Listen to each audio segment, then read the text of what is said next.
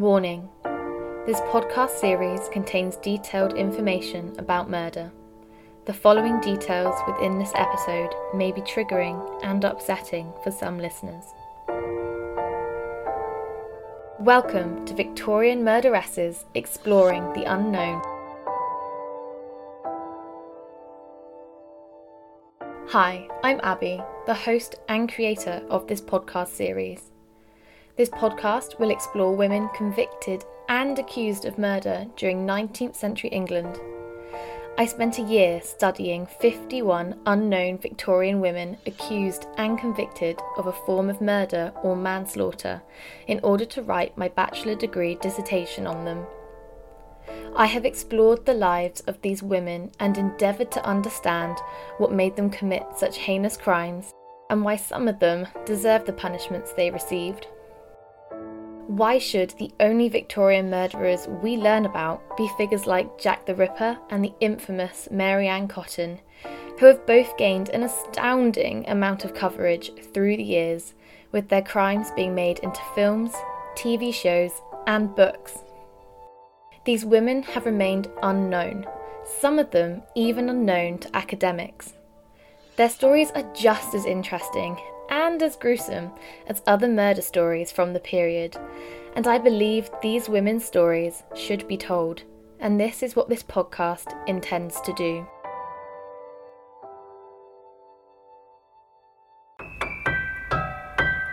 In this first episode, we shall explore one Victorian lady, Annie Took, known to have been a baby farmer in Victorian England.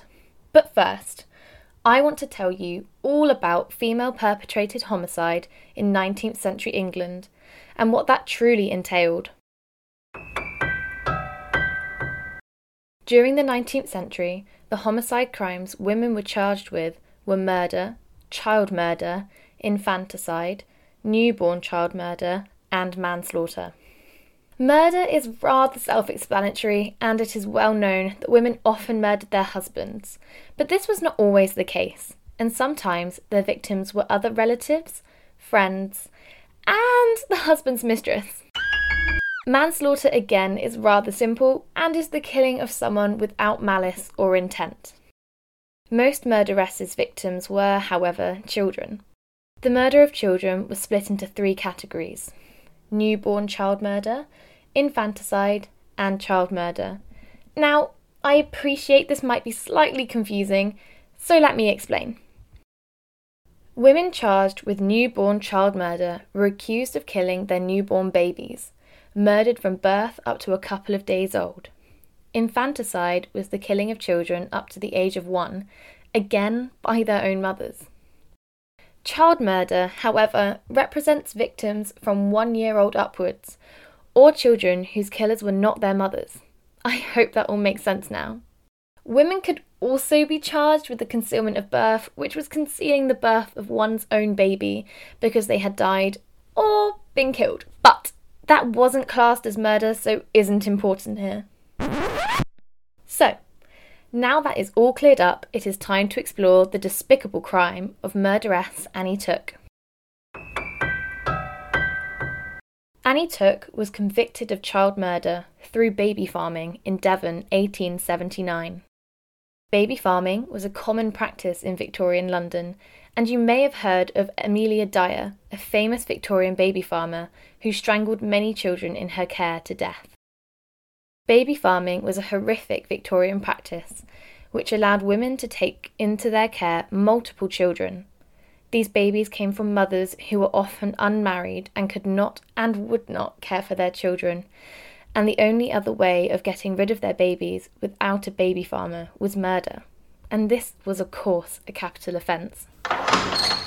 These women charged obscene amounts to care for these unfortunate mothers' offspring, which would be the equivalent to thousands of pounds today, and this would be just for one year. Because the Victorian period was centuries ago, the best surviving sources about the murders of Annie Took and any of the other women's crimes are seen in newspapers. The British newspaper archives hold millions of papers dating from the 1700s and is where the majority of my sources on these vile women will be coming from. On Saturday, the 16th of August 1879, the Wiltshire Times and Trowbridge Advertiser published an article titled Execution of a Murderess, all about Annie Took's crime.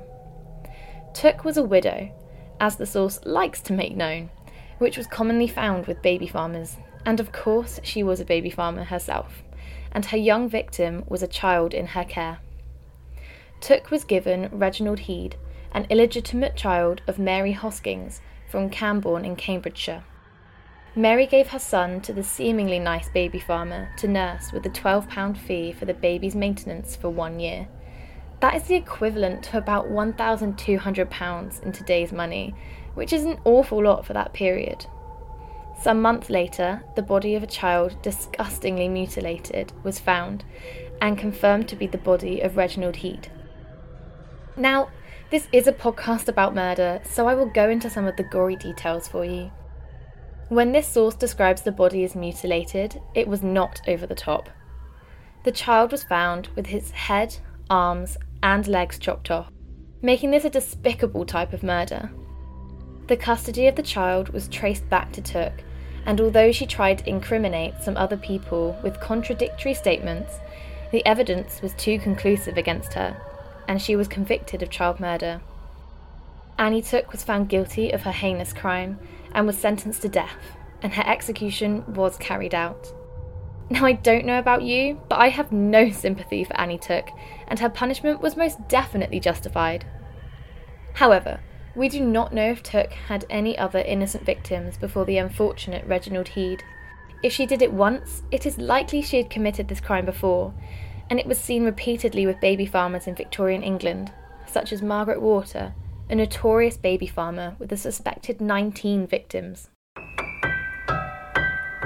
As I previously stated, I spent a year looking into female perpetrated homicide in 19th century England and from this studied closely 51 women whose lives and experiences I want to share with you all over this podcast series. However, from my research, I can tell you that the mutilation Annie Took's child victim faced was the worst of any of the victims I saw. Took didn't commit this crime by accident and was most likely motivated by money. If she got rid of the child, she would be able to keep the maintenance fee given by his mother for herself, and possibly the fee for another year if the mother was so inclined to want the child cared for for longer.